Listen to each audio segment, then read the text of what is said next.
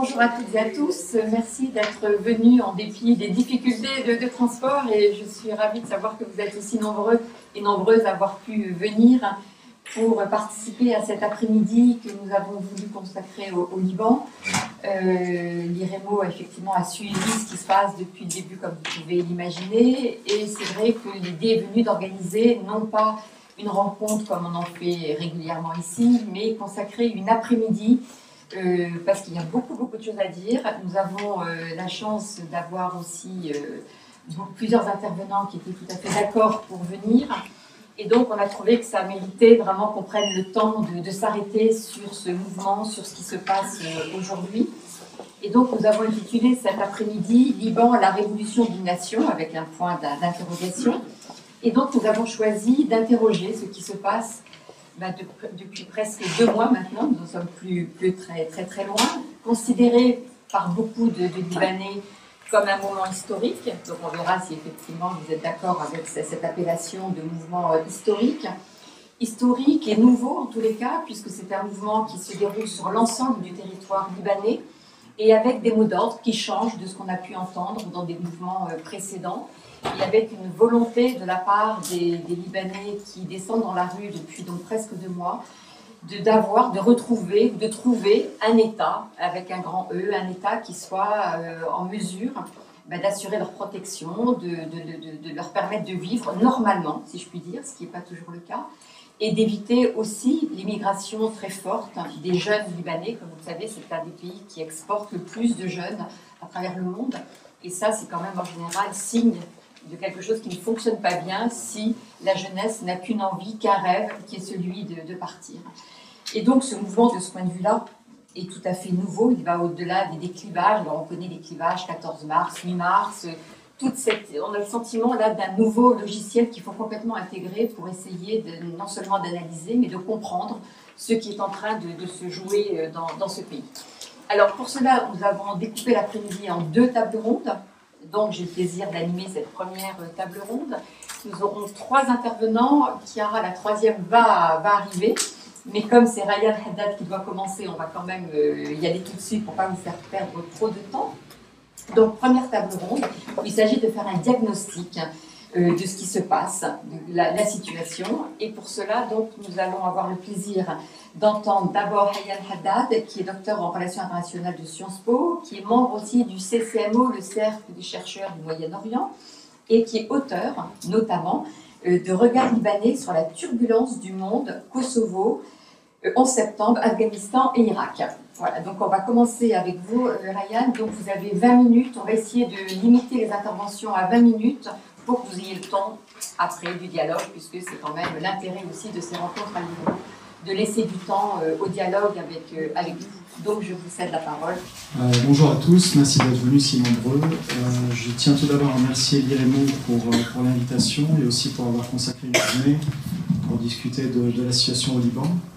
on était justement en train de parler tout à l'heure, il n'y a pas beaucoup de... On est, on est, on est pas en train de, de, de, mettre la lumière en fait sur ce qui se passe dans ce pays depuis maintenant à peu près deux mois. Et euh, dans le monde et c'est quelque chose qui, qui suscite énormément de déception au Liban justement parce qu'on a l'impression de, vivre un moment historique. Et, et donc dans, dans, un tel moment on a aussi envie, enfin si on est si on est sur place et si on est en train de, manifester pour essayer d'amener le changement, on a envie de, ressentir un peu de solidarité de la part du, monde entier. Voilà. Donc euh, merci à Guillermo de, consacrer encore une fois une, journée pour, pour, évoquer ce sujet. Euh, je vais parler tout d'abord de, de la prise de conscience, euh, non, du caractère dysfonctionnel du communautarisme politique au Liban. Je vais parler ensuite euh, des tournants euh, majeurs qui ont précédé la prise de conscience et donc qui ont précédé la révolte du 17 octobre.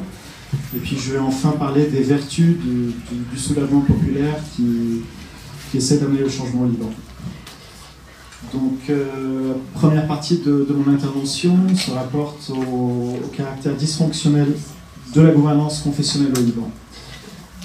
Euh, il est maintenant clair pour beaucoup de Libanais qu'il existe une corrélation entre la gouvernance confessionnelle, le clientélisme et la corruption.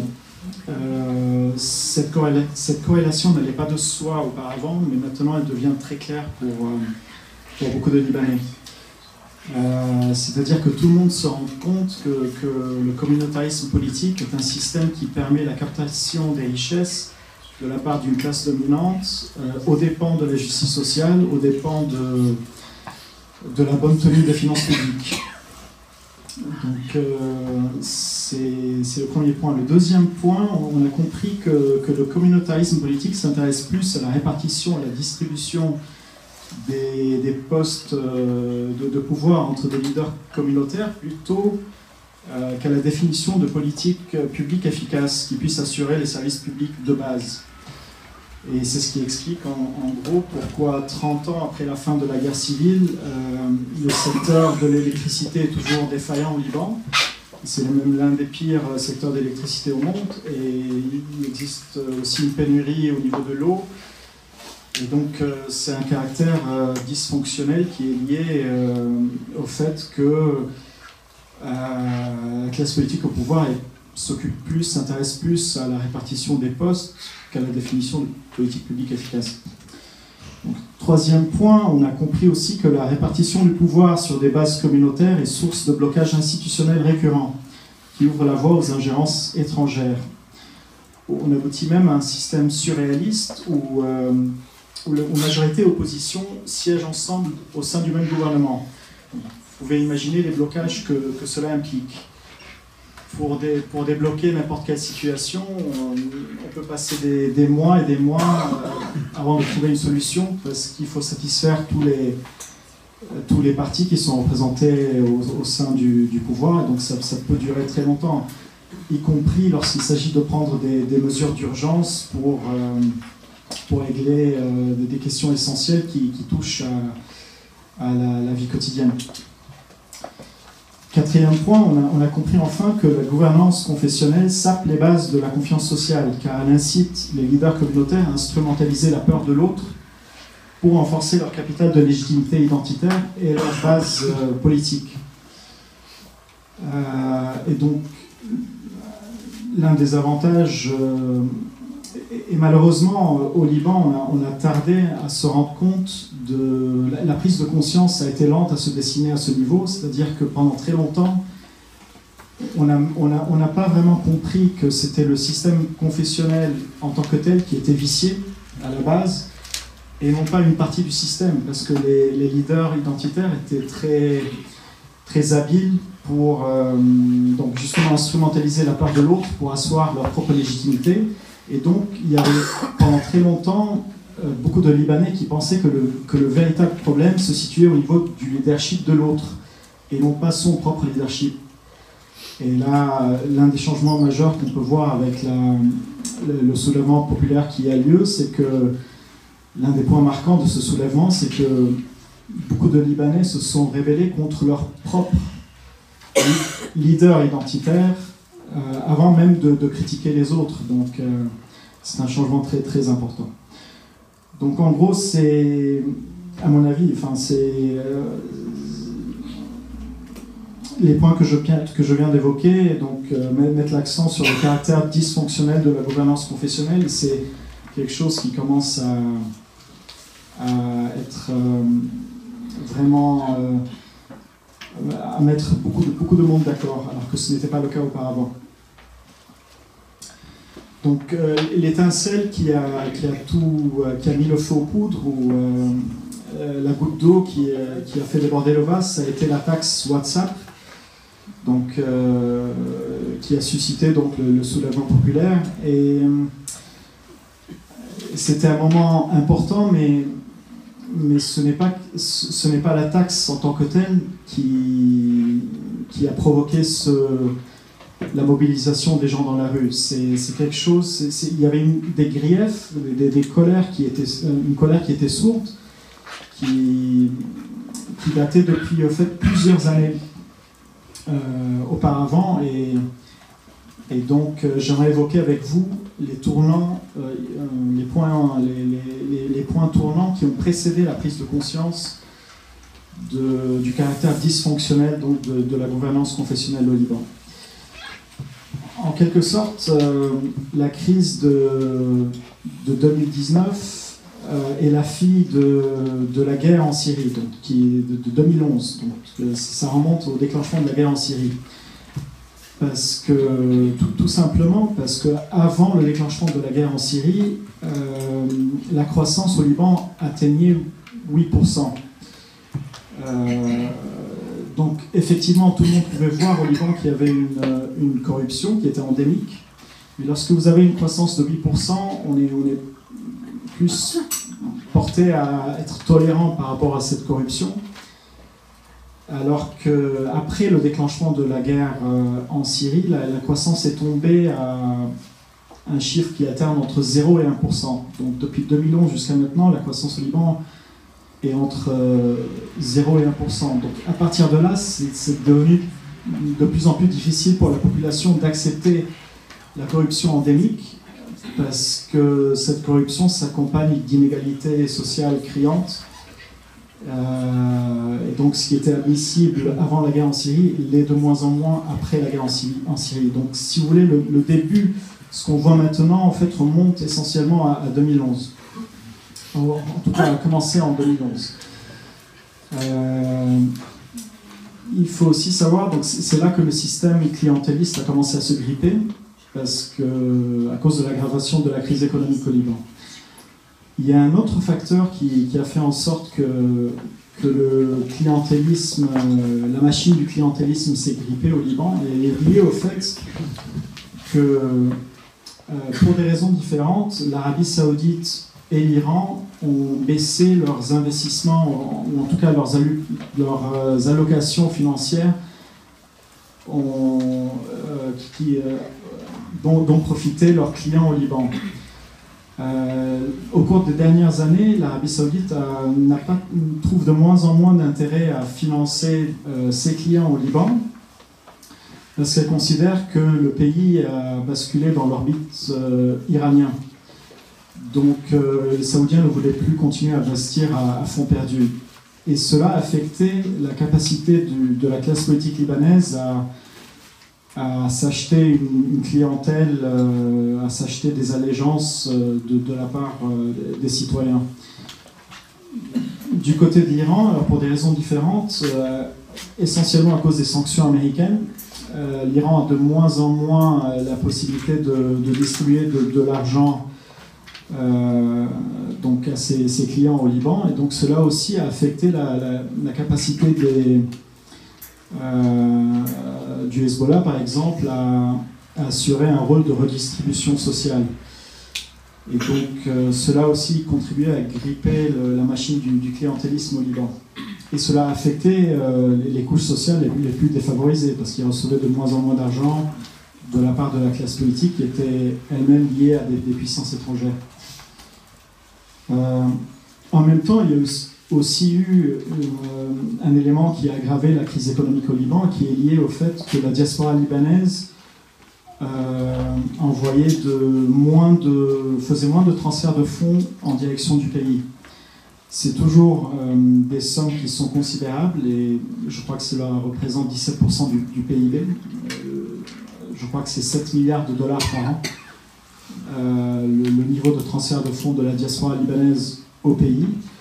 Au cours de ces dernières années, en raison de la crise économique en Europe, mais aussi en raison de la crise économique euh, dans, les pays du Golfe, ces, transferts de fonds ont diminué. Donc cela aussi contribué à gripper euh, la machine économique, euh, enfin, ça a contribué à gripper l'économie libanaise. Et ça a aussi augmenté la grande sociale, enfin contribué à augmenter la, la grande sociale. alors, on peut dire que la révolte d'octobre 2019, donc est en quelque sorte la fille de, 2011, à cause de la, guerre en Syrie, mais aussi et surtout la fille de 2015. Donc euh, la fille de la crise des ordures au Liban, la crise des déchets. C'est à ce moment-là que la dysfonctionnalité du système a été tellement flagrante qu'elle sautait aux yeux. Personne ne pouvait se voiler la face, tout le monde pouvait voir que que la classe politique ou le pouvoir était complètement incapable de gérer euh, quelque chose d'aussi basique que la collecte euh, des, ordures. Donc, la colère qui, s'est manifestée donc le 17 octobre remonte essentiellement à, 2015 aussi. Et c'est là aussi que euh, qu'on, a vu se constituer les, premiers les premières associations de citoyens qui, commençaient à s'organiser, les, militants qui commençaient à s'organiser pour justement lutter contre l'incurie du, gouvernement.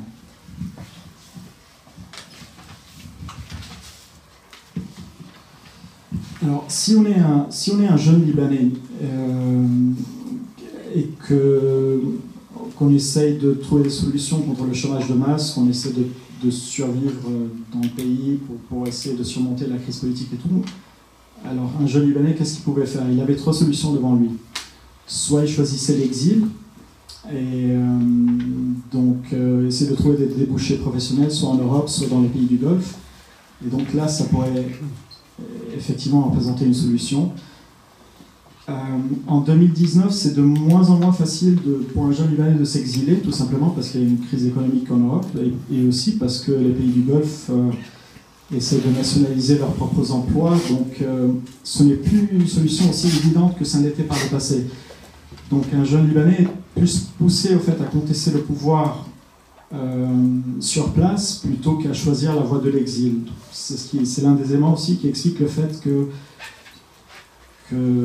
qui, enfin, qui a contribué au fait que le, soulèvement populaire, euh, dont, les jeunes sont fer de lance, a pu se manifester euh, actuellement.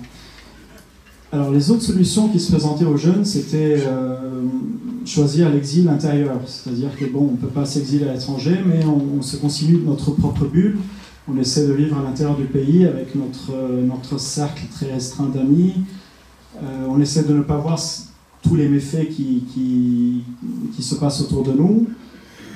Euh, mais ce n'est plus une solution possible actuellement parce que, encore une fois, si on prend tout simplement l'exemple de, la crise des déchets, vous ne pouvez pas euh, faire abstraction d'une crise tellement flagrante qu'une crise de, de, déchets qui est non traitée. Donc là aussi, ça a poussé énormément de, jeunes à se joindre, à joindre les rangs du soulèvement populaire ou de, la mobilisation. Il y avait une troisième solution aussi qui était celle d'intégrer un système de, patronage euh, clientéliste, donc de profiter d'un système de patronage clientéliste, donc de, profiter des, des, services que pouvait offrir la, classe politique. Mais encore une fois, euh, après la crise, la guerre en Syrie et tout, et après le, la baisse des, investissements saoudiens et iraniens au Liban, la classe politique a, de moins en moins, a eu de moins en moins la possibilité de de, s'acheter une allégeance euh, auprès, des citoyens. Et c'est pour ça aussi qu'on voit beaucoup de, couches sociales défavorisées euh, qui étaient plutôt. Euh, qui choisissaient la voie de l'apathie au niveau de, des revendications politiques, qui, qui s'est joint aussi au, au soulèvement populaire. Donc, voilà. Je, vais parler maintenant des, vertus du, du, soulèvement populaire. Alors, vertu, c'est un terme que j'emprunte au journaliste Pierre Aski, qui a écrit un, très bel article sur euh, justement les vertus du, du, soulèvement populaire il y a une semaine dans, la revue L'Obs. Euh, on peut considérer tout d'abord que la révolte du 17 octobre représente une revanche du social sur l'identitaire, c'est-à-dire qu'une grande partie de la jeunesse adopte un logiciel post-identitaire et réclame la constitution d'un État civil sans la médiation des communautés. Et donc on assiste en quelque sorte à l'émergence d'une citoyenneté libanaise, euh, ce qui représente un changement sociétal fondamental.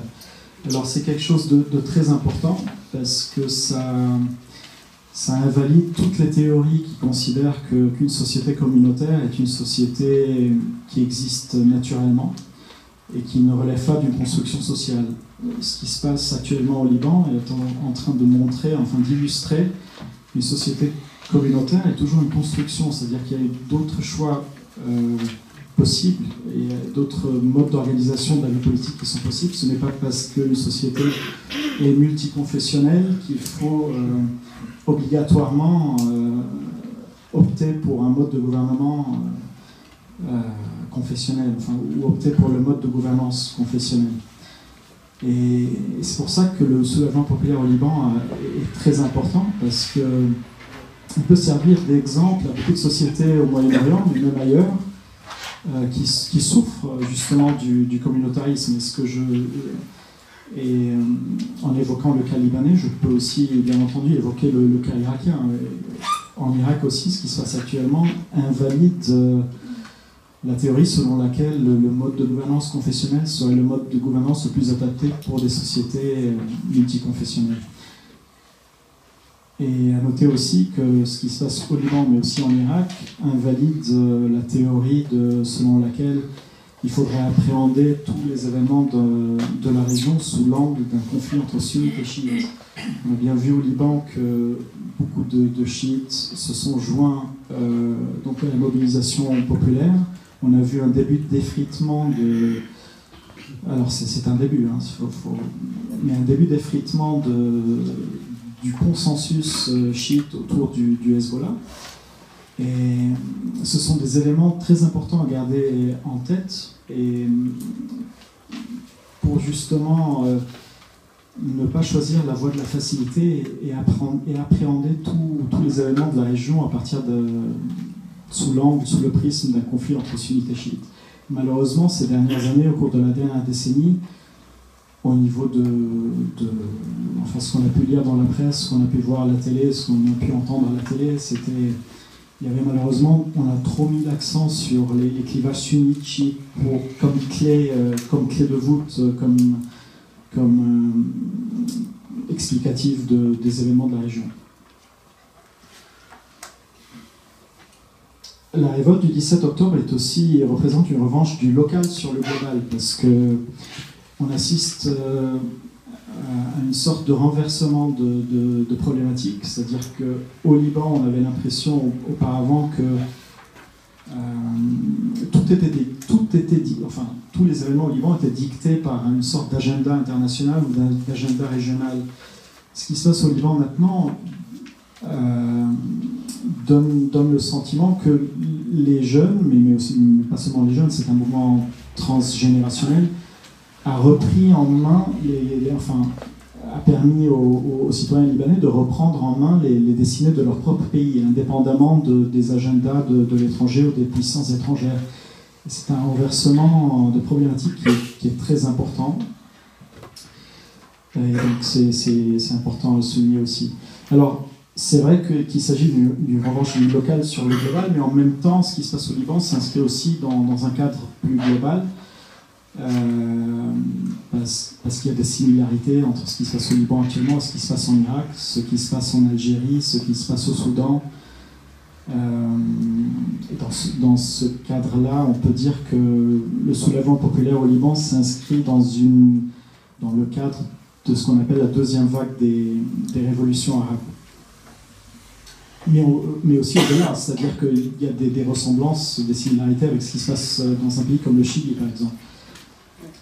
Donc, euh, si, on doit résumer, c'est pour dire que les inégalités sociales sont devenues une thématique euh, essentielle de, de l'agenda mondial actuel. Et, cela touche le Liban comme, comme cela touche d'autres pays.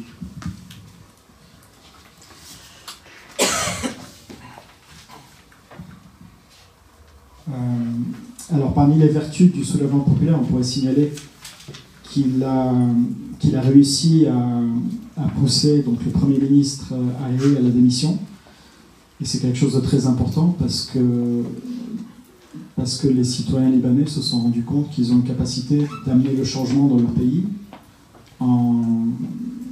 grâce à une mobilisation euh, quotidienne.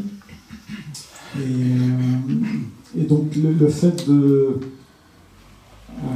d'insuffler cette croyance en la possibilité d'amener le changement euh, à travers une action collective locale, c'est un élément fondamental euh, qu'on peut, relever, peut relever par rapport au soulèvement populaire au Liban.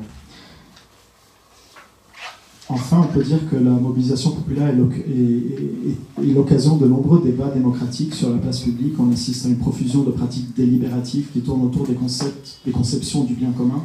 C'est quelque chose de très intéressant parce que ce qu'on est en train de voir tout simplement, c'est une société qui, s'attache aux valeurs de la démocratie et, euh, donc qui mérite effectivement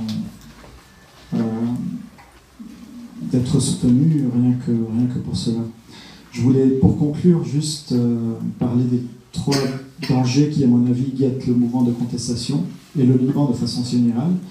Premièrement, l'effondrement économique, qui est tout à fait possible. Euh, deuxièmement, une déstabilisation sécuritaire, qui serait menée par des, disons, les forces de la contre-révolution ou, les forces de la classe politique dominante actuellement au pouvoir. Et troisièmement, une désillusion très grande de la jeunesse si jamais le mouvement de le soulèvement populaire euh, euh, n'arrivait pas à concrétiser ses, revendications. Donc une désillusion très grande de la jeunesse qui pousserait une grande partie des jeunes qui en ont encore la capacité à, choisir la voie de l'exil. Voilà. Merci beaucoup. Merci beaucoup. Merci beaucoup pour cette présentation, ce panorama qui est extrêmement complet, qui touche déjà à beaucoup de, ça soulève énormément de questions et je pense que ça permet d'avoir une, idée assez claire des ressorts de cette mobilisation et les questions que, vous posez, et avec les trois dangers que vous avez euh, évoqués, à savoir l'effondrement économique qui est déjà en partie là, c'est de ce que je comprends de la situation avec un nombre incroyable d'entreprises qui ont déjà fermé, et beaucoup de Libanais qui sont aujourd'hui au chômage en raison de, de la situation. Donc on est déjà dans cet effondrement économique. Et les deux autres points, effectivement, qui mériteront, je pense aussi, qu'on discute. Je vais donner la parole à Roland Vinachi, qui est chercheur associé au département d'études politiques et d'administration publique à l'Université américaine de Beyrouth, et qui, lui, est un spécialiste de la gestion des ressources naturelles, des politiques de l'eau et de la, question, de la justice sociale et écologique. Donc là, je pense qu'on est en plein aussi dans les revendications telles qu'elles sont portées par les manifestants aujourd'hui, puisqu'on a vu que la cause aussi écologique est en train d'apparaître depuis maintenant quelques années. Et le Liban, je crois, en a bien besoin quand on voit le désastre écologique euh, auquel on assiste dans ce pays. Et donc, c'est vrai que la réflexion sur ces questions et d'une façon plus générale, l'économie politique du pays va être une approche qui va nous permettre, je crois, de compléter ce, panorama de la situation dans cette première table ronde sur de ce soulèvement que nous voyons euh, à l'œuvre au Liban depuis très de. Vous avez la parole. Merci Agnès, merci, euh, merci pour l'Irémo pour l'invitation. Bah, ça, va continuer sur les mêmes principes que, mes, deux, mes, deux, collègues. Euh, Samuel Frangi, euh, c'est un très bon ami. On, avait le bureau euh, collé il y a trois mois. Donc, donc il me manque. Donc, juste pour dire que notre cœur, souvent, est à Beyrouth, mais notre mental nous dit peut-être qu'on a bien fait de retourner ou d'avoir quitté parce que ça dégringole. Le pays dégringole, le pillage continue, euh, bah, les, injustices sociales euh, s'engouffrent, donc euh, la situation au pays ne s'annonce pas bien. je pense qu'on sent seulement la chaleur de la crise jusqu'à maintenant, on n'est pas encore approché de, si on veut, l'œil du typhon, mais, on s'en approche précipitamment. Donc, mais toutefois, ça, a injecté un peu d'espoir, cette révolution. Ça, c'est de mon côté. J'ai beaucoup, beaucoup de questionnements, c'est pour cela que euh, c'est que des, que, des questions, ma, ma, présentation. J'ai quelques slides, c'est plutôt quantitatif euh, que qualitatif, donc ça fait aussi euh, la transition. donc, une révolution libanaise spontanée, est-ce qu'elle est vraiment spontanée On a entendu dire que c'est les filles d'autres crises qui ont, qui ont survenu auparavant. est-ce qu'elle est latente? Est-ce que les partisans de Hezbollah un jour vont mettre de côté complètement cette euh, identité et marcher euh, avec les foules. Est-ce qu'elle est permanente? On sait que le confessionnalisme libanais a 160 ans depuis le règlement organique en 1861 et a toujours eu des crises et des, révolutions et des crises et des révolutions, euh, que ce soit comme ici il y a eu les, bah, les, c'est bah, la révolution des soyeux de Lyon, ça s'est transporté au Liban, il y avait les paysans aussi qui demandaient plus de justice et de terre bah on est parallèle. Euh, le monde, le monde ça fait le, capitalisme rend, le monde petit en quelque sorte. Euh, donc, euh, le splendeur de la révolution au Liban ne réside pas seulement dans sa spontanéité, son absence de leader, comme on en voit, il n'y a, pas, a pas un leader. Et même s'il y a quelqu'un qui ose faire le leader, il est complètement mis de côté. Ça tamise pas mal cette révolution au Liban. Donc, ce qui est quelque chose de très bien. donc, mais plutôt, c'est une révélation forte et collective des multiples demandes qui se chevauchent, qui sont pendant, ça fait longtemps qu'ils sont là, qui étaient séparés et qui se retrouvent dans les rues, dans les sit On parle des femmes qui demandent de transmettre la nationalité, c'est quand même quelque chose euh, d'universel. Euh, les parents de disparus qui demandent euh, justice, qui demandent de savoir où sont leurs enfants, des demandes d'un État laïque et inclusif, payer les retraites quand même, il y a des, impayés de retraite maintenant, les, retraités de l'armée, les voix pour, pour une économie juste et sociale, contre des projets de barrages, des grands barrages ou euh, tous ces projets-là qui sont suspendus depuis des, dizaines d'années, qui ressortent et qui réjaillissent, alors qu'ici on en débarrasse des barrages. Euh, ou la libération du littoral pendant la guerre civile, 90% du littoral libanais a été occupé par des euh, illégalement. Donc, ben, toutes ces demandes sont toutes vertueuses ben, et, à supporter. Donc, toutefois, ils sont tous unis sous le même slogan qui est le peuple veut la chute du régime ou du gouvernement. Donc, que ce soit, je pense, euh, de, du Rif du Maroc jusqu'à Téhéran aujourd'hui, euh, de la place Tahrir à la place Taksim, jusqu'à la place Nation, d'ailleurs, c'est le même slogan. Donc, je pense que c'est clair pour tout le monde, c'est le néolibéralisme qui, qui est transversal à, tout, à tous nos pays. Donc, c'est pas, il faut pas une nouvelle. On va parler de la grille de lecture du cas libanais, mais je pense qu'il y a quelque chose. C'est comme on vivait en 1985, sur la place, euh, on était sur la place rouge à Moscou, on demande c'est quoi le régime. On est sous le néolibéralisme. Ça c'est clair. on en parlera comment il, fait au Liban. Donc, euh, euh, que ce soit, bon, vous connaissez tous la dégradation écologique, les loyers élevés, les salaires stagnants, les dettes insupportables, ben, les services publics, on, on voit que ce soit l'éducation, la santé, le transport en commun qui sont privatisés, mais qui se marient toutefois très bien avec des guerres perpétuelles, euh, comme on en voit, et, euh, ben, euh, ben, qui sont sans fin. Mais à titre spectaculaire, au Liban particulièrement, ben, il y a beaucoup de pays, ces crises sociales ont commencé dès le 19e siècle avec le CSFR et le mercantilisme. Le Liban, il est le seul pays à être gouverné aujourd'hui économiquement par un régime de laisser-faire on l'est même constitutionnellement dit.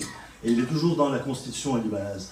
Et quelque chose qui manque à la révolution aujourd'hui, c'est le changement de constitution. Il y a beaucoup de, pour ça, radical ou de velours, il y a beaucoup qui disent Ah, mais appliquons la constitution pour que les choses se passent bien. Non, il faut changer. Il n'y a aucune révolution sans changement de constitution. Et personne ne soulève ce slogan qui, est, qui moi je crois qu'il est assez important.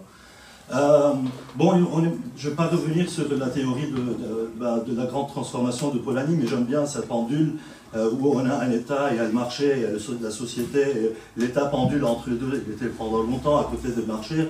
Là, il y a une révolution qui essaye de tirer les choses, on, on verra les choses où, ça, va, ça va mener. Donc, euh, toutefois, cette, injustice au Liban s'est cristallisée avec la taxe WhatsApp. Je ne suis pas contre de dire que c'est la taxe WhatsApp au Liban, mais il y a quelque chose de très important.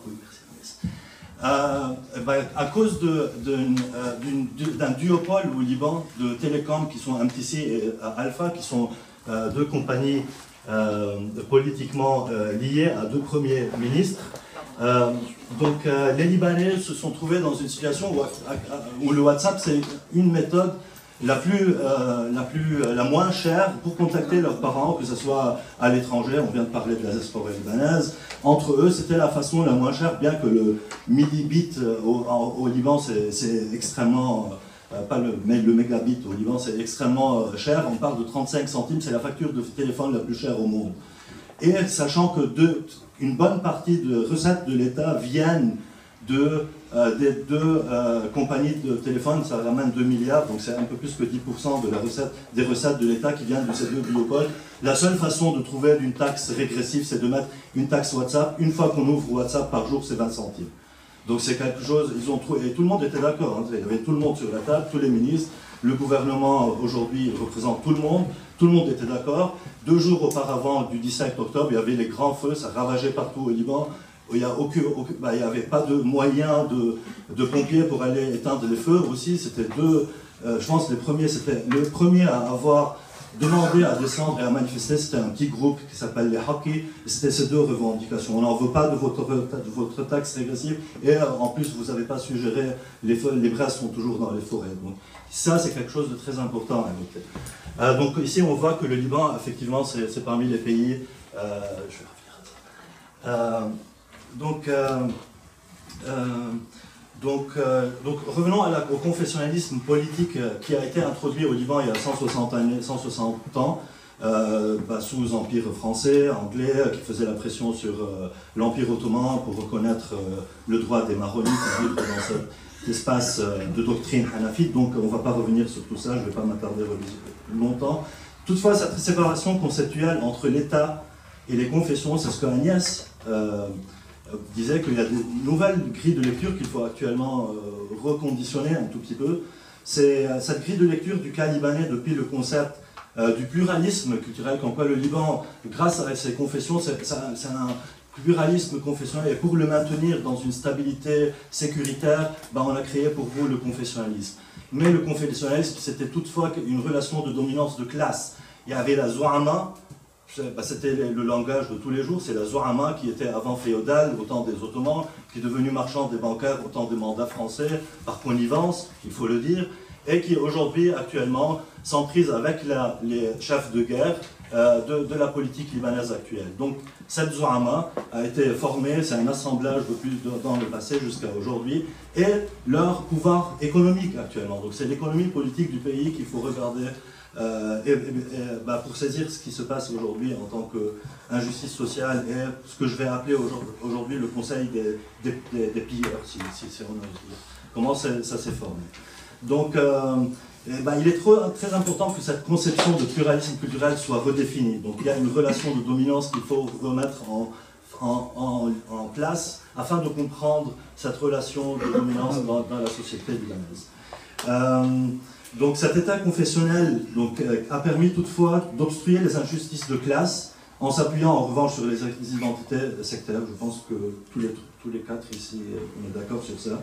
Euh, donc dire que, en plus, euh, donc, des identités communautaires qui ont été davantage enracinées après la guerre que pendant la guerre. Donc on connaît le Hezbollah, son plus pire ennemi c'était Amal pendant la guerre, c'était l'autre fraction chiite. Donc dire que la guerre libanaise était religieuse, pour moi c'est simpliste pour ne pas dire faux. Ça c'est faux. D'accord Donc ça c'est... Il y en a beaucoup qui, le, pourront le dire, je ne sais pas si on est d'accord, mais je l'entends beaucoup dire. Donc euh, autant dire les choses comme elles sont. Euh, donc, euh,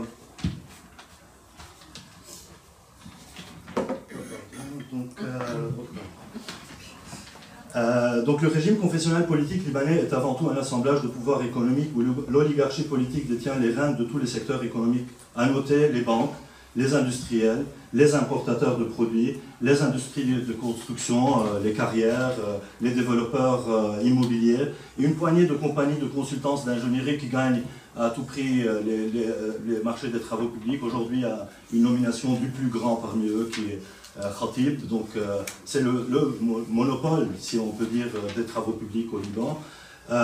une poignée, donc euh, le cartel de fuel qu'on a pas mal entendu parler aujourd'hui, euh, ces, derniers jours, voire même des terres agricoles. Donc on a dit que c'est historique quand même, je vais le démontrer rapidement. Donc ça, désolé pour ceux qui... Euh, bah, je, vais, les traduire, mais en fait, ça c'est les superficies des plus grands propriétaires, les, plus grands propriétaires terriens au Liban. Donc ça c'est une parcelle. Donc le premier c'est un monastère. Donc confessionnalisme, wakf, terre religieuse, terre religieuse, connivence impériale, tout ça, c'est ben, toujours un monastère qui, possède la plus grande parcelle qui fait 40 millions de mètres carrés pour un petit pays, c'est immense. Donc le deuxième, c'est Rassam c'est un député euh, du, bas syrien qui est le seul à accéder au, euh, fleuve du Ras, c'est parce qu'il a une bonne relation avec la Syrie, donc l'Oronte qui passe par la Syrie, donc c'est le seul à accéder à l'Oronte.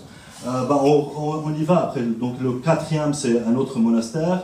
Euh, le cinquième, c'est un féodal de la famille Khazan qui possède euh, la montagne du Kesselouan. La montagne d'un département en entier, on peut dire. Donc ensuite, on a les, héritiers de Rafi Halil, on est toujours au cinquième. Les héritiers de Rafi Halil, ils sont censés être banquiers. Bah, ben, attendez, ben, c'est des businessmen, on, diversifie notre portfolio, on achète des villages entiers, ça va. Donc pour vous dire, donc ça c'est les propriétés, c'est le secteur primaire agricole. Donc le deuxième, c'est un travail qui a été fait par euh, euh Jacques Chaban, euh, un, ami, un collègue, donc, qui, a, qui a cherché les, ceux qui possèdent, qui possèdent les plus grands, euh, qui sont les plus grands créanciers ou qui, sont les plus grands euh, déteneurs de banques au Liban, ben, on retrouve les mêmes, c'est les Hariri, c'est le Qassar, c'est le Sahnawi, tout, tout, chacun avec des affiliations, soit avec Ron, soit avec Hezbollah, soit avec Amal, soit avec ben, tous les partis politiques. Ok, Donc ça c'est au niveau banquier. Ça, le, deuxième graphe, c'est un travail fait par Lydia Aswad, c'est une étudiante de Thomas Piketty, euh, qui, a, qui, a, fait ce graphe. Elle a trouvé qu'en fait 23 ou 24% euh, la fortune des, plus, des, plus, Libanais les plus riches forme 23% du pays, ce qui est énorme. Un travail aussi remarquable qu'elle a trouvé, euh, Lydia, c'est en fait en faisant. Bah, vous connaissez le travail de Piketty, elle a pris euh, plutôt les États-Unis et la France dans son avant-dernier livre. Mon Lydia a regardé sur le cas libanais. Par exemple, 1% des plus riches détiennent donc c'est la ligne noire, le Liban, détiennent à peu près 25% des revenus alors que 50% des plus pauvres détiennent environ 10% des revenus. Et ça, c'est seulement les données de ceux qui ont euh, ben, euh, bah, fait leur, euh, bah, déclaré leurs revenus. Donc c'est, sachant que le Liban c'est le septième paradis fiscal au monde, c'est, un des premiers pays avec HSBC, euh, Leaks et tout, Swiss Leaks, c'est, vraiment épatant comment, bah, en fait, on va continuer sur ça, comment ils ont fait pour vider le pays, qui a volé, comment ils ont filé. donc la deuxième république, donc je vais l'appeler, moi ce concept de euh, de, bandits euh, stationnaires, euh, Goldson, et de, bandits maraudeurs qui sont durant la guerre maraudeurs, ils essayent de piquer là, la rue, mettre des taxes sur cet immeuble, mettre des taxes de quartier, et ben après qu'ils deviennent stationnaires, ils deviennent avec des cravates, assis dans un parlement, ben, c'est ce qui s'est passé au Liban. Donc, pardon? Plus les assassins. Oui, ça, ben, ils ont toujours des, arrière-pensées, sans doute. Euh, le Liban post-Taïf était gouverné par une coalition d'hommes d'affaires, de chefs de guerre et de banques, tous mis sous la tutelle du régime bas syrien. Ce trio a formé ce que l'on pourrait appeler le conseil d'administration de pilleurs du Liban. Dans les années 1970, on parlait d'un consortium de 50. Aujourd'hui, on les nommait dans la Fawaz c'est le nom, il a un tableau, il est là 1, 2, 3, 4, jusqu'à 50. Aujourd'hui, on n'est pas loin de 200, 400. On peut les nommer, on n'a pas fait cet exercice, on le fera. Donc, euh, qui détiennent l'économie formelle, informelle, légale, illégale, légitime ou illégitime. La répartition des rôles était exacte entre ces trois composantes chefs de guerre, banquiers et les entrepreneurs qui se sont engagés à reconstruire, euh, à reconstruire le pays. Les conséquences étaient désastreuses dès le départ. On prenait solidaire, c'était la cerise sur le gâteau, euh, c'était faire razzia du centre-ville de Beyrouth et euh, reconstruire des tours. Donc euh, il n'y a plus d'armes pour Beyrouth, il y en a pas mal de, mouvements pour ça. Donc au départ, le Liban a été réduit à Beyrouth jusqu'à l'avènement des bailleurs de fonds prêts à investir dans l'infrastructure du pays. Donc et là, on va revenir sur ce qui se passe aujourd'hui avec ben, la politique de la France envers le Liban, notamment la conférence de Cèdre et tout ça. Donc, euh, donc il y a eu Paris 1, 2, 3, 4, ils sont tous déroulés à Paris. Et finalement, il y a eu bah, le 4, ça s'appelle Cèdre, euh, bah, qui se préparait déjà, sachant, que ça s'est préparé déjà depuis 1970, 77. Donc deux années après la guerre civile, un homme d'affaires qui s'appelle Afi El-Hariri, qui détenait Saoudi Roger, a proposé au président de la République, en pas deux années, on va faire un euh, une évaluation des dégâts et on va reconstruire euh, le pays. Donc c'est les mêmes projets que depuis 1978 qui ont été remis sur la table durant la reconstruction et jusqu'à aujourd'hui, jusqu'à Cèdre. Donc ça fait 40 euh, ans. donc Cèdre, c'est en fait les mêmes projets. Donc à leur tour, les seigneurs de guerre ont ciblé la structure de l'État, donc les transformant en soit sphères d'influence qui recyclaient leurs dispositifs itinérants, donc quand ils étaient des maraudeurs, et les transformer en appareil officiel de l'État formant le passage du banditisme maraudeur au banditisme stationnaire. En conclusion, l'État libanais était le producteur des intérêts privés. Pour leur part, les banquiers ont financé la reconstruction et l'extension de l'organe exécutif des secteurs publics et privés. En revanche, ils ont perdu des recettes représentant environ la moitié des recettes de l'État. Donc aujourd'hui, la moitié de recettes de l'État part à payer la dette publique. C'est immense. Donc 35% part à payer les salaires. Et on verra ce qui ça veut dire les salaires au Liban. Donc, euh, euh, donc euh, bah, pour, vous dire ça, en fait ce qu'ils ont fait, c'est bah, tout simplement bah, ils ont, là, on peut voir, c'est un pays qui importe beaucoup, qui a besoin de, liquidités. La crise financière mondiale a fait qu'il il y a pas mal de, capitaux de Libanais qui se sont venus au Liban. Donc c'était une bonanza, je sais le mot existe, une bonne, bonanza, c'est euh, Bénéfice. Pardon. Euh, bah, c'était. Euh, bah, pardon? Eldorado. C'était un Eldorado, exactement. C'était un Eldorado pour les investisseurs non résidents, libanais souvent, mais non résidents, qui venaient investir au Liban à cause de la crise internationale. Donc, et, bah, cette, bulle spéculative a été liée en grande partie à l'immobilier au, Liban. Donc c'était, la Banque centrale, comment elle a fait pour piller tout ça? Elle a augmenté les taux d'intérêt pour prendre euh, le plus euh, bah, des capitaux du marché. Et en contrepartie, c'était les capitaux euh, en dollars. Donc ils ont augmenté les taux en dollars pour une première, un pays qui qui, qui, bah, qui t'emprunte pas des dollars, qui imprime pas de dollars, il veut des dollars. Il fait, bah, on vous promet qu'on vous déboursera ça, par exemple, c'est euh, ben, et ça touchait à 10% les taux d'intérêt, ce qui aujourd'hui on est à moins que 1% en Europe, euh, ça monte à 10, ça a monté en une nuit à 42% des bons de trésor au Liban, 42% sur 3 ans. Donc euh, ben, ça a attiré beaucoup de dollars du marché et en contrepartie ils donnaient des livres libanaises pour le secteur immobilier. Ben, C'était un peu ça et en commençant par la crise, on voyait que les, clients déposaient leur argent mais en parallèle bah, l'argent que les clients déposaient dans les banques commerciales euh, bah, finissait à la banque centrale. Donc on voit les deposits with the central bank. Bah, c'était parallèle. Donc c'est l'argent de, des citoyens, des résidents non, non résidents, qui ont été euh, recyclés avec la banque centrale. En même temps, en parallèle, le, boom spéculatif immobilier ben, euh, ben, il a dégringolé. Donc, comme on voit ici depuis 2011, euh, ça a duré à peine 2-3 ans, c'était une boule immobilière et paf, euh, il n'y a plus rien. Aujourd'hui, il y a plein de maisons vides, toutes ben, des, tours et tout qui sont complètement vides. Donc, donc à ce, niveau-là, au niveau de l'appareil de l'État, il s'agissait de sécuriser l'infrastructure technique nécessaire au pillage. Donc il y avait ceux qu'on a appelés les technocrates, qui contrôlait des entités clés telles que le ministère des Finances, le Conseil de développement et de la reconstruction, la Banque du Liban et le ministère de l'économie, d'où le fondement du règne de la fille El-Hariri. C'est les garçons de la fille El-Hariri, en quelque sorte, qui ont pris le flambeau, même sous, euh, le régime euh, euh, syrien pendant 15 ans. Donc dans cette scène, et pendant 15 ans, le régime syrien a assuré le dos du Conseil du pillage du Liban, et était un puissant gardien et partenaire spéculatif dans le pillage. Après 2005, les technocrates ont résisté au vide créé par le départ du régime syrien.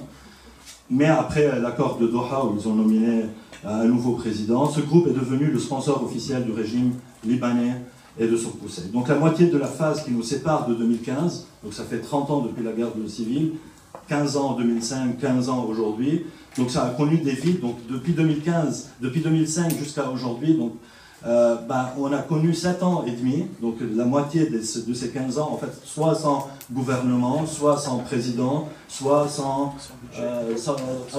sans, budget. Euh, et sans, même l'Assemblée générale a osé se renouveler euh, deux fois elle-même. Donc, donc, mais ça a tenu, ça a tenu, qu'il soit là ou pas. donc la moitié de... Donc, voilà. Donc, euh, donc le Conseil des pillards a perduré jusqu'à la Révolution d'octobre. Donc les bureaucrates, les chefs de guerre et les entrepreneurs se, battent pour on, se, sont, bah, se, sont, battus pour accroître leur butin, les banquiers financent le processus de pillage, accumulent plus de profits et partagent des miettes aux citoyens. Donc, euh, et, bah, en fait, ce qui s'est passé, c'est quelque chose que, bah, euh, assez politique au niveau. On, voit qu'à partir de 2017, novembre 2017, que en fait, les réserves en devises étrangères commencent à descendre. Donc aujourd'hui, là, c'est 50 milliards. Aujourd'hui, on parle de 30 milliards. Donc c'est euh, le gouverneur de la Banque mondiale qui a donné le chiffre. on n'est plus la Banque centrale. Donc, euh, pardon, oui. Donc on était là, selon ce graphe, à 50. Aujourd'hui, on est à 30. Mais il y, a un point assez culminant qui est en fin 2017. C'est en fait quand euh, Hariri a été arrêté en, en Arabie Saoudite. Donc novembre 2017, il y a beaucoup de Saoudiens, on peut dire il y a beaucoup de la confiance euh, dans l'économie libanaise, c'est dégringolé. Donc on voit hein, actuellement que ça a monté jusqu'à 55 milliards et depuis ben, qu'il était arrêté à Riyad, euh, ben, les choses ne, vont pas bien au niveau de euh, l'économie libanaise. Donc sachant qu'avec les 30 milliards, la balance de paiement, c'est un peu technique, mais la balance de paiement l'année prochaine, elle sera négative au Liban. Donc on a 30 milliards on a 20 milliards d'imports qu'on doit payer avec ces 30 milliards et on a des, arriérés de la dette, donc on sera, on n'aura plus de euh, sous, euh, qui, bah, on n'aura que les livres libanaises qui, qui, qui, bah, qui valent aujourd'hui que bah, c'est des feuilles de Monopoly. Donc euh, ça a monté, ça a dévalué.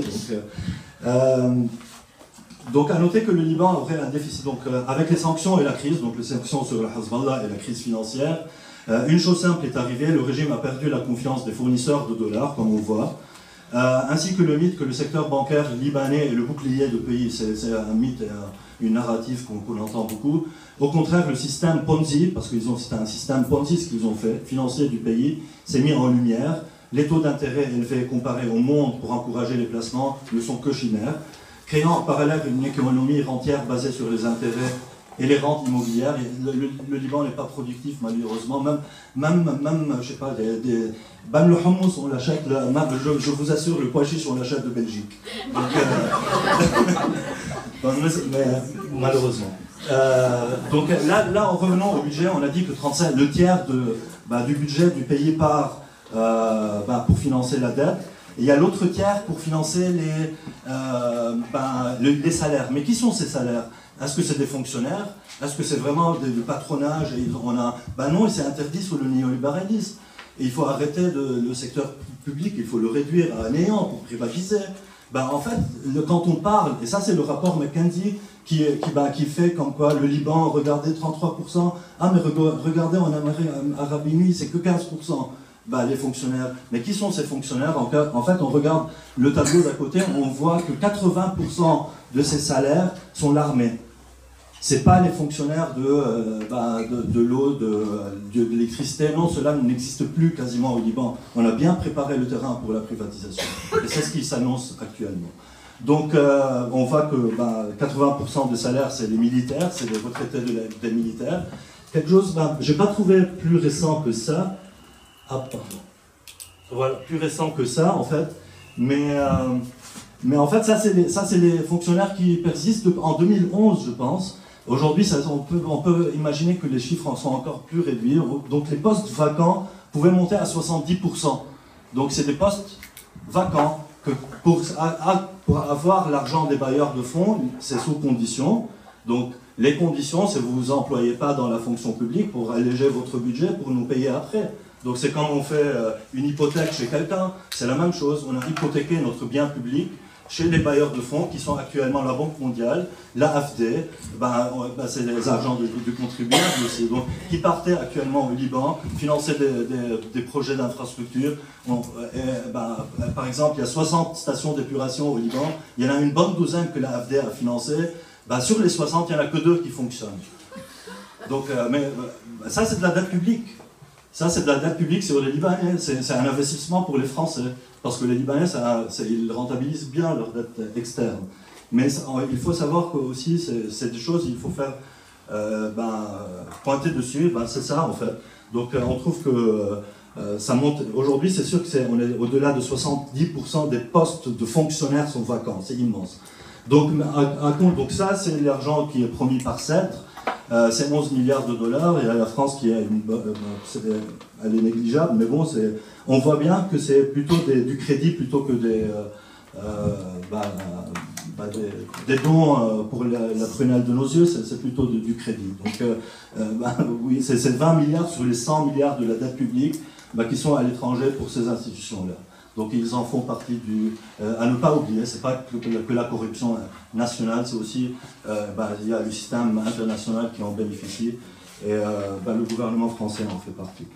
Donc bah, les problèmes, à part oui, les services publics en complète dégradation, on a les questions d'écologie, les carrières, les barrages, en parlant de ce que, du financement de bah, des révolutionnaires par les ambassades. Moi, j'ai eu par la ministre bah, de l'énergie et de l'eau au Liban une lettre envoyée au président de la FAC euh, parce que je critiquais les barrages et les politiques de privatisation de l'eau, bah, qui disait que ce que euh, M. Riachi euh, s'est permis de dire, c'est pas pour l'avantage du pays, mais c'est certainement dans l'intérêt de, de.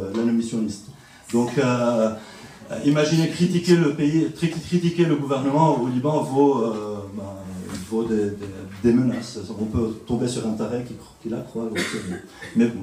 Euh, juste pour finir, au-delà de ça, il reste quand même quelques euh, petites euh, initiatives au niveau local. Et moi, j'ai beaucoup plus d'espoir sur ces initiatives locales que CEDRE. Ça, c'est des camarades à Tripoli qui ont trouvé en fait à côté de leur tente un petit bout de, de, bah, terre et ils ont planté euh, je pense que ça sera le baromètre de la révolution, si ça s'étend ou si, on les piétine. Donc merci beaucoup.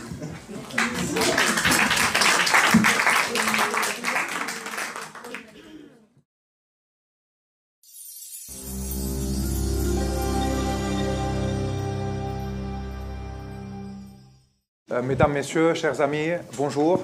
Euh, on va reprendre euh, notre séance et on va parler dans ce deuxième temps de l'après, disons, de l'après-soulèvement, de l'après-révolution. Quel scénario, quelles possibilités, quel mécanisme par rapport à des réformes ou des changements radicaux du système c'est vrai qu'il est un peu tôt de parler de l'après parce qu'on est toujours euh, dans un processus euh, révolutionnaire qui peut durer. Il peut y avoir euh, des, chutes, un essoufflement, puis une reprise de la mobilisation. Il y a encore beaucoup de difficultés. le système en place n'est pas sans atout. Il y a toujours des formations politiques qui le défendent, qui sont assez puissantes et, qui arrivent à mobiliser. évidemment, Hezbollah, mais, mais il y en a d'autres il y a le rôle des banques, il y a la peur d'une crise financière qui pourrait également créer euh, d'autres dynamiques et, d'autres difficultés. Euh, puis il y a euh, en même temps cette volonté d'une grande partie de la jeunesse libanaise et des moins jeunes de continuer dans leur mobilisation. presque deux mois maintenant, il y a toujours des milliers de gens qui de temps à autre occupent les places publiques. C'est vrai, comme il a été dit dans la première séance, dans un mouvement pour la première fois qui est décentralisé au niveau géographique, donc démographique, mais également au niveau de son leadership, euh, qui n'apparaît pas comme un leadership central, euh, qui échappe à euh, jusqu'à maintenant une logique de vouloir monopoliser ou imposer une, seule, une, hégémonie hégémonie ou un seul programme ou un seul discours. Cela est une richesse pour le moment. Ça peut être parfois lors de négociations, lors de décisions, une faiblesse également, mais l'énergie qu'on a découverte depuis le 17 octobre est euh, surprenante à plusieurs niveaux, euh, notamment euh, au niveau de la participation des femmes, qui va au-delà maintenant de la question des droits des femmes pour des, des, des, agendas vraiment féministes où on parle de la question de la nationalité, de la question du patriarcat, de la nécessité de, finir avec une série de lois qui imposent une discrimination envers la femme libanaise. Pour la première fois, les slogans antiracistes et les slogans euh, qui refusent euh, tout racisme fait aux Palestiniens, aux, Syriens, aux travailleurs étrangers au Liban est également présent dans la rue et scandé par, cette fois par des foules et pas seulement par des groupes de militants ou par une certaine élite intellectuelle. Donc beaucoup de changements se produisent aujourd'hui, euh, que ce soit au niveau des slogans, au niveau de la mobilisation, de la coordination, des débats publics et des agoras euh, dans les espaces euh, occupés par les citoyens et citoyennes. Et, tout cela nous amène à un certain espoir, même s'il y a beaucoup de difficultés. Et je pense que durant cette séance, on va parler de ces difficultés-là. Mais il y a aussi beaucoup de potentiel et de possibilités. Donc, pour commencer tout de suite, je vais inviter notre première intervenante, Sarah Haidar, euh, à ma gauche, euh, qui est doctorante en droit constitutionnel et qui travaille surtout sur les démarches de réforme constitutionnelle en Tunisie, Égypte et Maroc, donc Tunisie, Égypte depuis les révolutions, et le Maroc récemment, qui a essayé peut-être aussi euh, d'anticiper des, des, contestations ou de poursuivre une démarche de modification constitutionnelle. Et à partir de ces expériences-là, elle va nous parler euh, de ce qu'on peut faire au Liban euh, au niveau constitutionnel et notamment au niveau de, comment inclure la lutte contre la corruption, qui est une des, euh, principales luttes dans le pays aujourd'hui, dans une démarche de réforme constitutionnelle. Après Sarah, on va écouter Alex Aïssa. Euh, Alex est euh, enseignant à Sciences, euh, à Sciences, Po et il est politologue. Il va peut-être donner des scénarios qui ne sont pas tout à fait positifs, mais ça pourrait également susciter un débat et des questions. Et enfin, Nour Kilzi, à ma droite, va parler, qui est doctorante en droit international, va parler de, certaines idées, de projets d'un Liban, peut-être qu'elle souhaite voir émerger. Donc, je laisse la parole à Sarah Haidar. Ah euh, vous, avez le, vous avez le micro? Oui.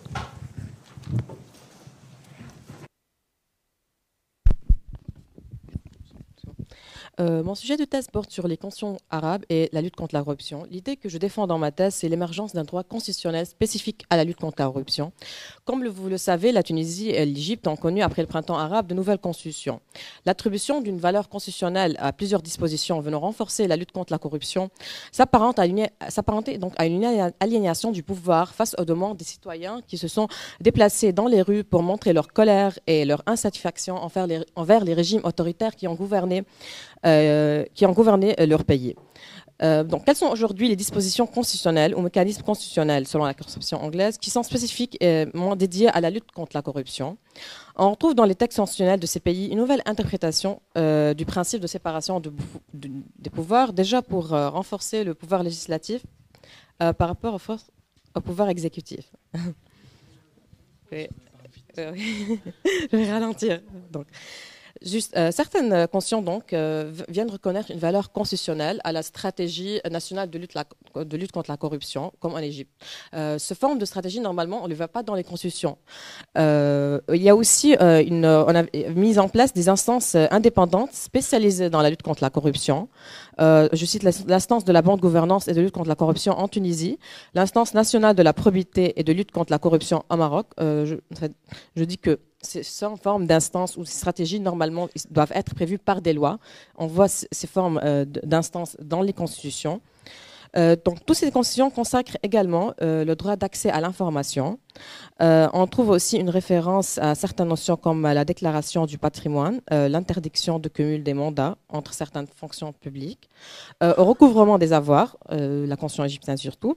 Ces dispositions donc sont accompagnées d'une évolution au niveau de la justice constitutionnelle on a, vu, euh, on a vu le remplacement des conseils constitutionnels par euh, des cours constitutionnels, également en Tunisie et, en, au Maroc. Euh, l'expansion des mouvements de révolte sur les différents territoires géographiques du Moyen-Orient a été traduite donc par une influence mutuelle entre les différentes constitutions. L'instance indépendante spécialisée dans la lutte contre la corruption, initiée au Maroc, a influencé le constitution tunisien, par exemple. Mais en, fait, je considère que dans tous les cas, durant ces phases critiques, c'était la société civile qui a pris le relais en matière de lutte contre la, corruption. au niveau du Liban, la société civile libanaise doit être plus organisée. Elle doit, on peut donner déjà comme modèle la société civile tunisienne. j'ai eu la chance d'être déjà en Tunisie et j'ai rencontré les jeunes qui, ont, qui, ont, qui font part de l'ONG iWatch. Euh, qui, est devenu après un chapter de transparence internationale.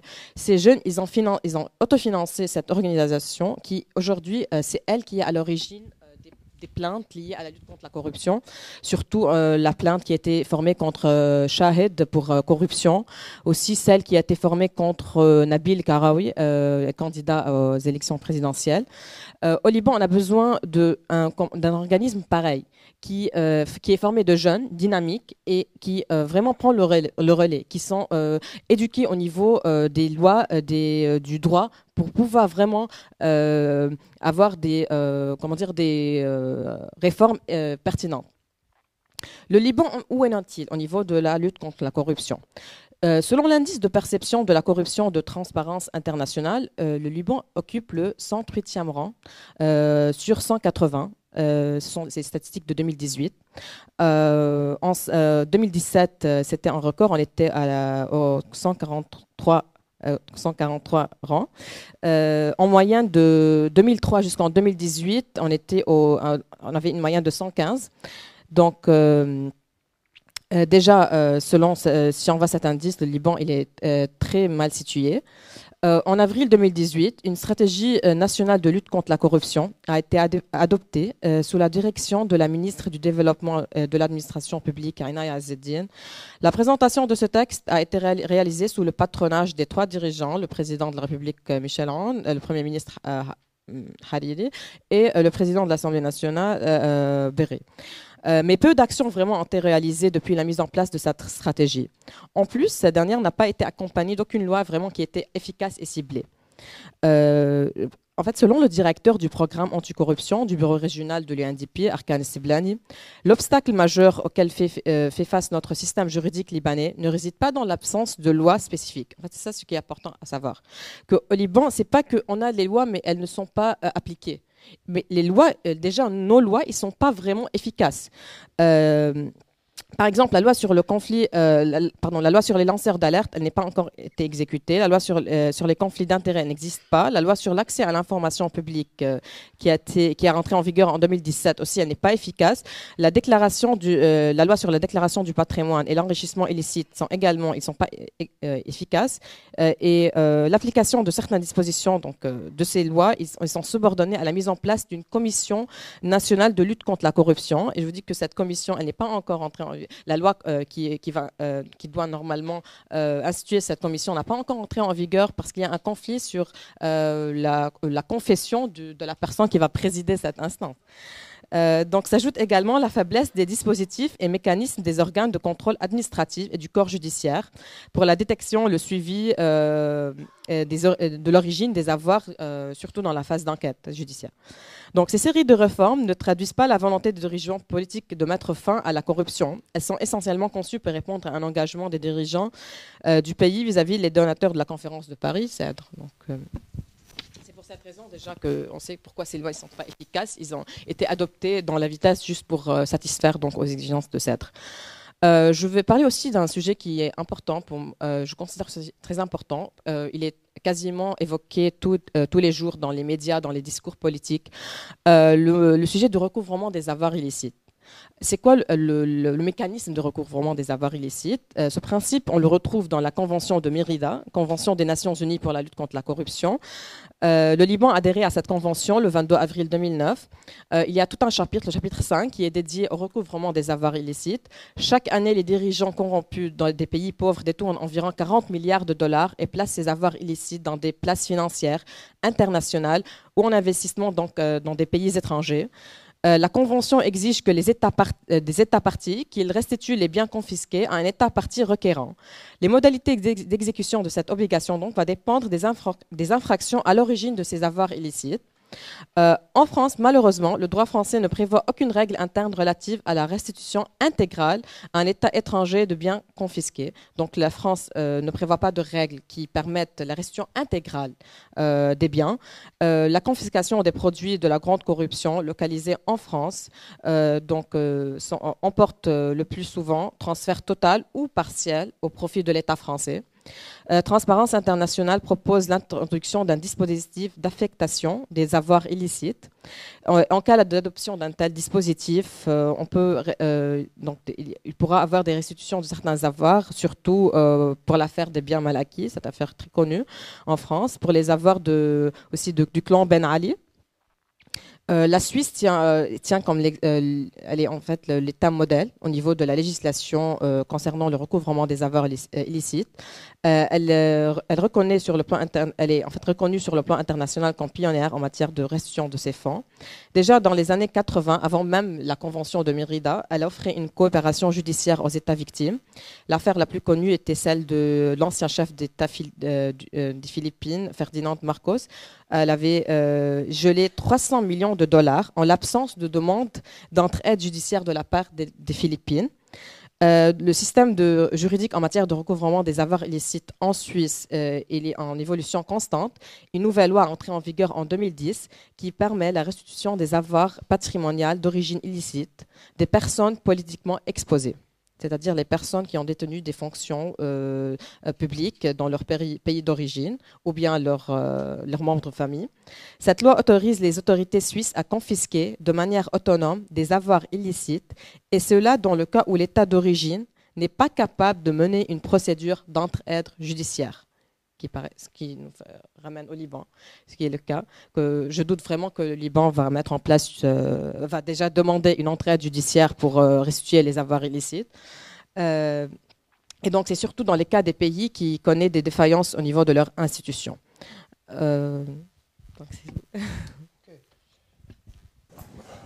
Merci beaucoup, Sarah. Je pense qu'on aura des questions sur cette question de, euh, lutte contre la corruption et comment faire si jamais il y a des biens euh, à l'étranger, comment les restituer à partir de ce qu'on a comme cadre euh, judiciaire, France, Suisse et ailleurs. Je pense que les Panama Papers ont évoqué pas mal aussi de personnalités libanaises ou de compagnies. Donc il y a un grand travail à ce niveau, mais le travail, comme vous avez dit, commence par des initiatives aussi de la société civile libanaise. Il y a déjà quelques euh, initiatives qui se mettent en place. On pourra en parler. Euh, je laisse la parole à Alex Aïssa. Bonsoir. Euh, mon discours sera moins technique et beaucoup plus généraliste. Donc je ferai de mon mieux, que ce soit clair. Et je vais commencer par mentionner les obstacles de la révolution. Et je vais commencer par parler de la désintégration, à la fois par le haut et par le bas de l'État libanais. Donc déjà, si on parle de la désintégration par le haut, c'est parce que l'État libanais n'arrive pas à accomplir ses fonctions, qui résident surtout dans le fait d'assurer la sécurité de la population et le bien-être, ainsi que le besoin minimal, ce que font les autres pays. Il ne faut pas oublier également que ceux qui sont au pouvoir au Liban, donc ceux qui composent l'État libanais, sont ceux qui empêchent le bon fonctionnement de l'État libanais. Et ceci au vu euh, que chaque parti politique a sa propre milice armée, et au vu de la, composition du système politique libanais, que ce soit le confessionnalisme, le clientélisme ou le néopatriarcat, aboutit à ce qu'on peut avoir aujourd'hui comme partisans, comme sympathisants des partis politiques, qui voient en leur euh, chef la figure du père qui peut assurer sa sécurité, son bien-être, plutôt que l'État libanais en soi. Donc c'est un premier obstacle face auquel la révolution doit faire, euh, doit trouver une solution. Concernant la désintégration par le bas, il s'agit du peuple libanais même, parce qu'il n'est pas malheureusement assez uni. on l'a vu, que ce soit à travers la guerre civile ou euh, ce qu'on peut voir aujourd'hui. Et c'est le fait également qu'il y a certains qui ont beaucoup plus d'allégeance et d'appartenance à leur communauté religieuse, beaucoup plus qu'à la nation libanaise.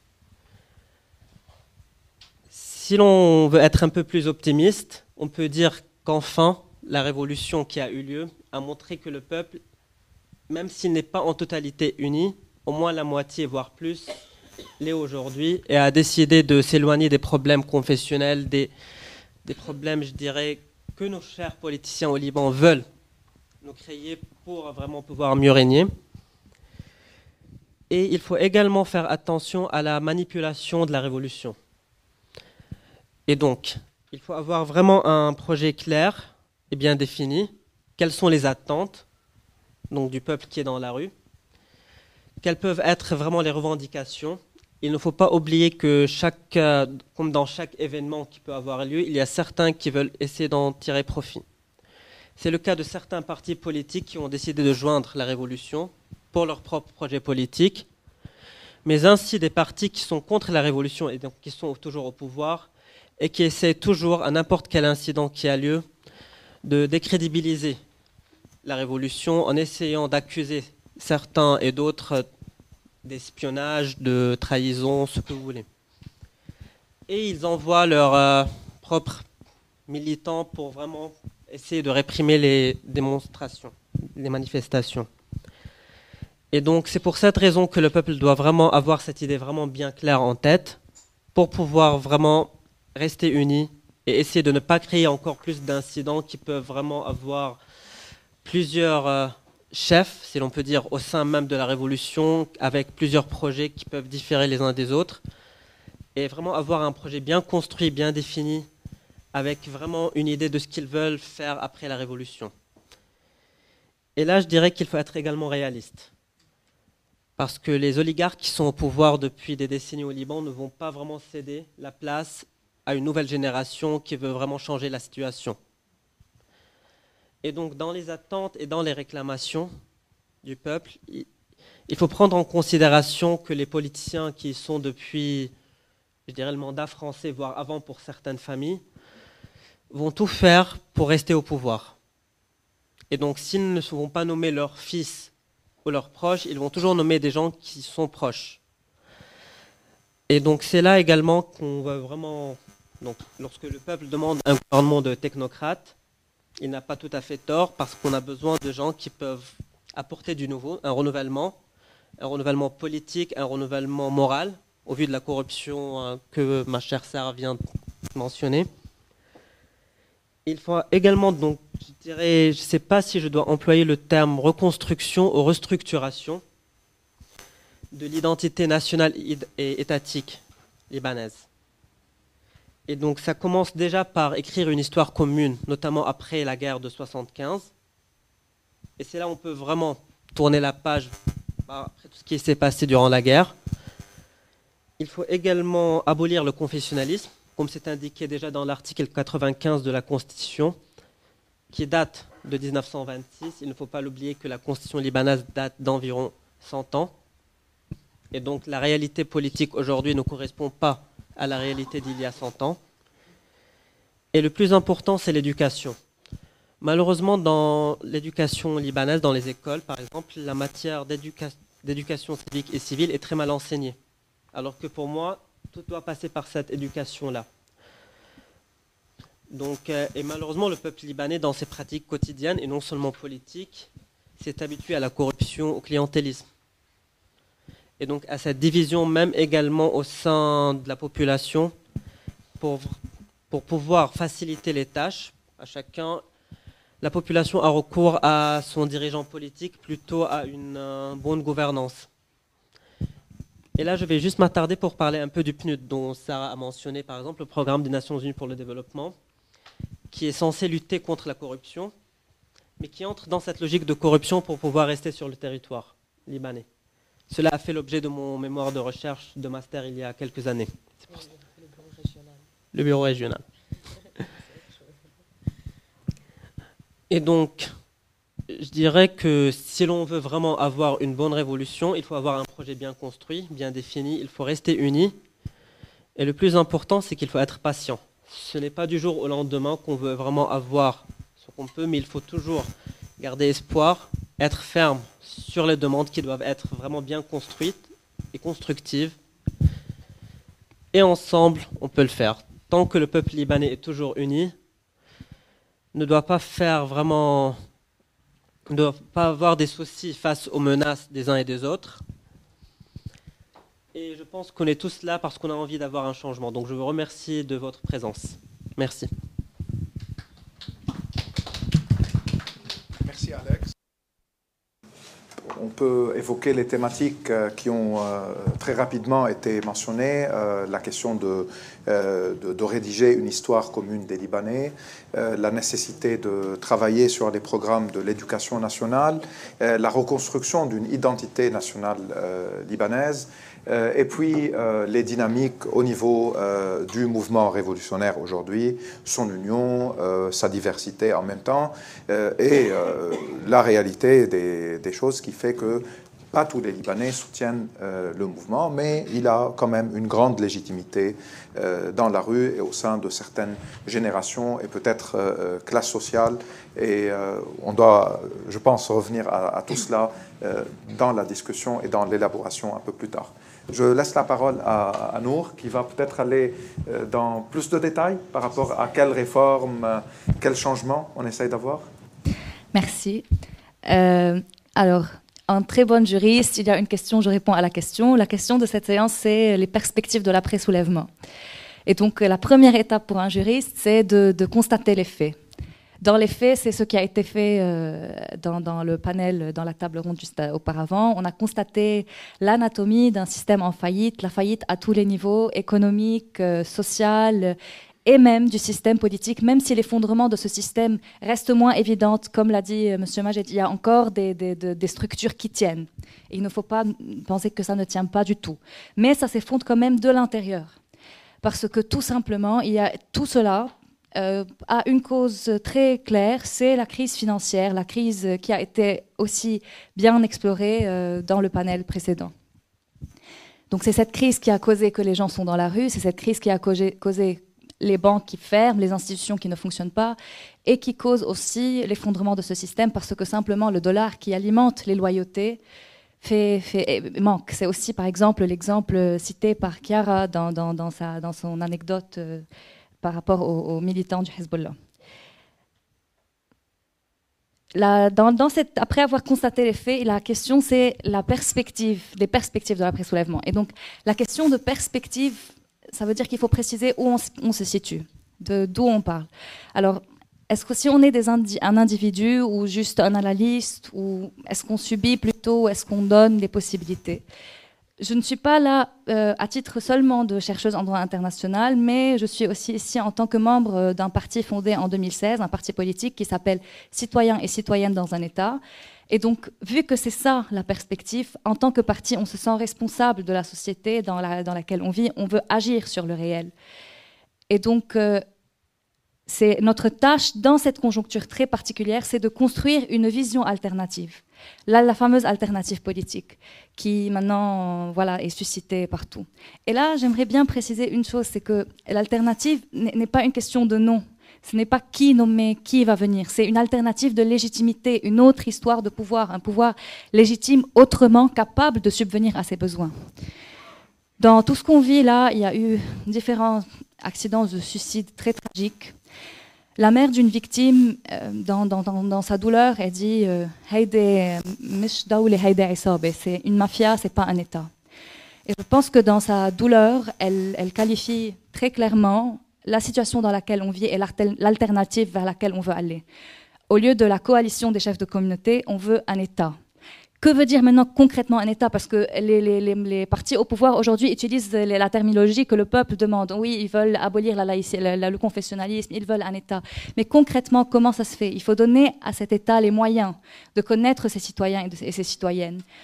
Et la légitimité, pour nous, ne peut être que laïque parce qu'à partir de, la connaissance du réel, à partir de cette, société libanaise qui est fractionnée, qui est divisée, dans laquelle il y a des gens qui se reconnaissent de communauté. Et donc, dans, ce besoin fonctionnel, pratiquement, on a besoin de la laïcité. Je développerai ça peut-être juste après. Et je passerai donc maintenant un peu plus dans les détails. J'ai très peur de dépasser le temps, vous m'interromprez sans souci. Alors, euh, donc, comment bâtir cet État conjoncturellement, aujourd'hui, qu'est-ce qu'on peut faire? Alors, il est clair que la transition, nous la voulons pacifique, et c'est ce que tout le peuple veut, et c'est le peuple s'est montré exemplaire dans la responsabilité à travers différentes tentatives où les questions de tension auraient pu déraper. Le peuple, c'est lui-même inorganisé qui a su quand même calmer la situation. Donc le peuple se trouve responsable alors que les responsables politiques ne le sont pas. Donc dans cette situation, dans cette conjoncture, la vision que nous proposons, une vision globaliste qui, voudrait intégrer en fait tout ce que les, problèmes, les revendications qui sont inclus. Le peuple en entier revendique un gouvernement indépendant du système confessionnel qui a les compétences, le savoir-faire nécessaires et qui, qui donc c'est lui qui va décider. Donc nous proposons donc dans cette ligne en fait un gouvernement transitionnel qui est doté de compétences législatives, limité à 18 mois pour piloter la phase transitionnelle, parce que nous sommes dans une phase transitionnelle. La phase transitionnelle, ça veut dire une rupture dans les conventions sociales, une rupture dans la forme du pouvoir. Ce qui va advenir est nécessairement différent de ce qui, de ce qui précède. Ce n'est pas nécessairement positif, ce n'est pas les risques, euh, Alex a, bien souligné qu'il y a des risques très graves et très réels, mais ça veut dire qu'il y a un changement. L'objectif, c'est que au lieu de, subir des, pertes colossales et, d'être dans, dans ce flou-là, qu'il y ait un gouvernement responsable qui pilote la phase transitoire. Cette phase-là, ce gouvernement travaillera à travers trois étapes. premièrement, un audit pour savoir quelles sont nos ressources disponibles actuellement, de deux à trois semaines. Une deuxième étape, c'est la, phase difficile qui est la gestion des conséquences de la faillite, Donc, une distribution des pertes, une distribution équitable et, socialement et économiquement, et celle-là à peu près six mois, et une troisième phase dans laquelle on pose, on pose bien les fondements d'un État laïque, d'une société qui, qui, est qui, en cohésion autour de la légitimité d'un État qui existe et dans, avec une économie immunisée et des relations saines, euh, équilibrées avec l'extérieur. Je vais détailler peut-être un peu chacune des étapes. Premièrement, l'audit des ressources, parce que euh, euh, Roland précédemment avait dit que selon la Banque centrale, on a 30 milliards de dollars qui restent. En fait, on ne sait pas vraiment.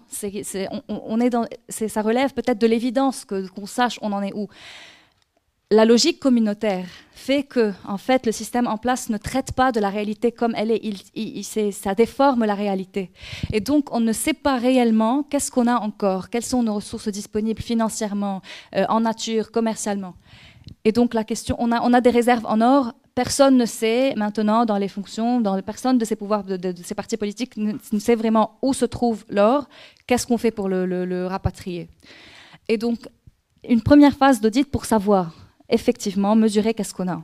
Et par cela, comment le faire? On peut mobiliser des ambassadeurs extraordinaires dans, les pays pour voir euh, effectivement qu'est-ce qu'on a et dans quelles conditions on a accès à cela. Et dans, ce cadre-là, je pense que le recouvrement des, de l'argent volé qui, est à l'extérieur va, va, dans le cadre légal, mais surtout dans un cadre, dans une cadre de négociation politique très réelle.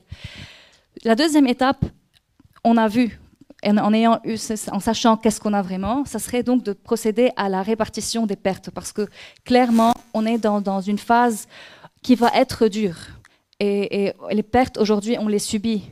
Euh, le mensonge dans, le bilan, le taux de change officiel, c'est quelque chose, mais les gens aujourd'hui traitent avec un taux de change différent. Les cas de suicide, les licenciements, les, les minorités qui sont les plus vulnérables dans ces situations-là. Donc la question, ce n'est pas un gouvernement salvateur qui va avoir faire des miracles, non, mais c'est de gérer les pertes pour pouvoir préserver une société pour l'après-crise. Donc gérer les pertes avec une équité sociale et une équité économique.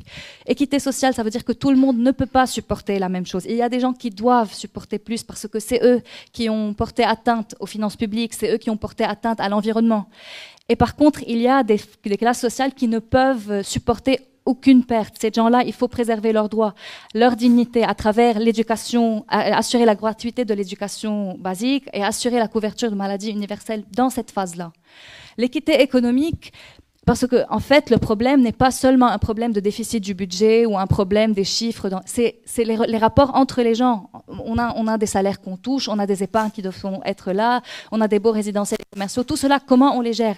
Le gouvernement, là, doit, en suivant de près les évolutions sécuritaires, sociales et, économiques, prendre euh, le, gouvernement devra restructurer ces, ces relations-là pour préserver les capacités à venir. En ayant, donc ça c'est les deux premières phases, la troisième phase, après avoir avoué que ça ne fonctionne pas comme dans, la situation, il y a l'aveu de l'échec, on a reconnu qu'on est en faillite et on a essayé de contenir les conséquences de cette faillite. Là, il faut penser à l'après-crise, donc davantage que de s'intéresser juste aux protestations, aux manifestations, comme si c'était un le vrai problème, ou de s'intéresser seulement à la faillite. On veut, comme a dit Alex, c'est avoir le, souffle long. Donc on veut bâtir quelque chose pour l'avenir. Et là, poser donc les, fondements d'un État laïque. Le gouvernement, comment il va poser les fondements d'un État laïque? Ça veut dire que pour l'État, tous, on est citoyens et citoyennes. Je trouve très bizarre d'expliquer la laïcité devant vous parce que c'est quelque chose d'acquis alors que c'est loin de chez nous et ça fait peur. Peut-être aussi partiellement, un peu moins qu'avant, mais c'est vrai que tout le monde a peur un peu de cette laïcité. La question, c'est juste de voir la laïcité comment appliquer au Liban. Ça veut dire que l'État est légitime parce qu'il arrive à pourvoir aux besoins de ses citoyens et de ses citoyennes. Il voit dans les gens que ce sont ces citoyens et ces citoyennes. Il traite avec les communautés comme étant une exception réelle qui existe. Il y a des gens qui se reconnaissent comme appartenant à des communautés, mais c'est une exception et c'est l'État qui transcende les communautés et ne, pas tomber dans la logique d'une coalition de, chefs de, de, de communautés. Il faut garder cet équilibre. C'est pas ça. Et les, méthodes sont, très multiples, je les citerai simplement et euh, les détails, on pourra en parler après. Premièrement, procéder à un recensement des, résidents. Le dernier recensement a eu en 1932. Donc un État qui ne connaît pas qui habite sur son territoire. Le, ce recensement permettra en fait de, corriger la représentation politique. Ce recensement aussi permettra de poser des impôts sur la base des, revenus réels. donc, la première base, c'est donner à l'État la possibilité de connaître ses citoyens. Deuxièmement, un statut unifié des lois de, statut, une loi unifiée du, statut, du droit du statut personnel. Et là, donc, vu que il y a la croyance, euh, la liberté de croyance qui est absolue. Les personnes qui se sentent encore appartenant à des communautés et qui ne veulent pas cette loi-là, à la majorité, peuvent, donc alors à la majorité de chaque individu, il peut choisir d'appartenir à une communauté et donc d'avoir la communauté comme intermédiaire entre lui et l'État. Mais de toute manière, la loi unifiée du statut personnel, la loi, la loi, c'est celle qui transcende et c'est elle qui dicte les lois des autres statuts des communautés. Donc le principe, c'est la loi euh, unifiée et les autres, c'est des exceptions régies par cette même loi. Et dernièrement, bien sûr, à travers un système électoral je ne vais pas détailler les, questions ici parce que je, vais être rapide, mais c'est juste euh, euh, comment, et c'est une question très importante de comment corriger la représentation parce que si on enlève toute représentation communautaire, alors que dans notre réalité on est encore communautaire, il y a un risque, c'est que le, jeu reste le même. Donc on, même si on a enlevé les textes, et c'est ce qui passait en Irak, euh, on enlève la communauté, mais le, mécanisme politique reste le même. Alors ce qu'il faut, ou ce que nous proposons, c'est un système électoral qui est doublé d'un référendum au moment même. Donc les candidats choisissent de se présenter en tant que candidats directs n'appartenant pas à des communautés ou se, se présentent dans, une logique communautaire.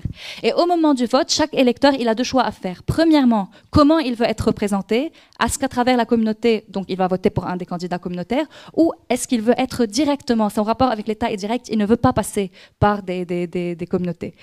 Donc, au moment de dépouillement aussi, on compte deux choses. Premièrement, on compte la, proportion de ceux qui ont voté pour le côté direct et de ceux qui ont voté communautairement.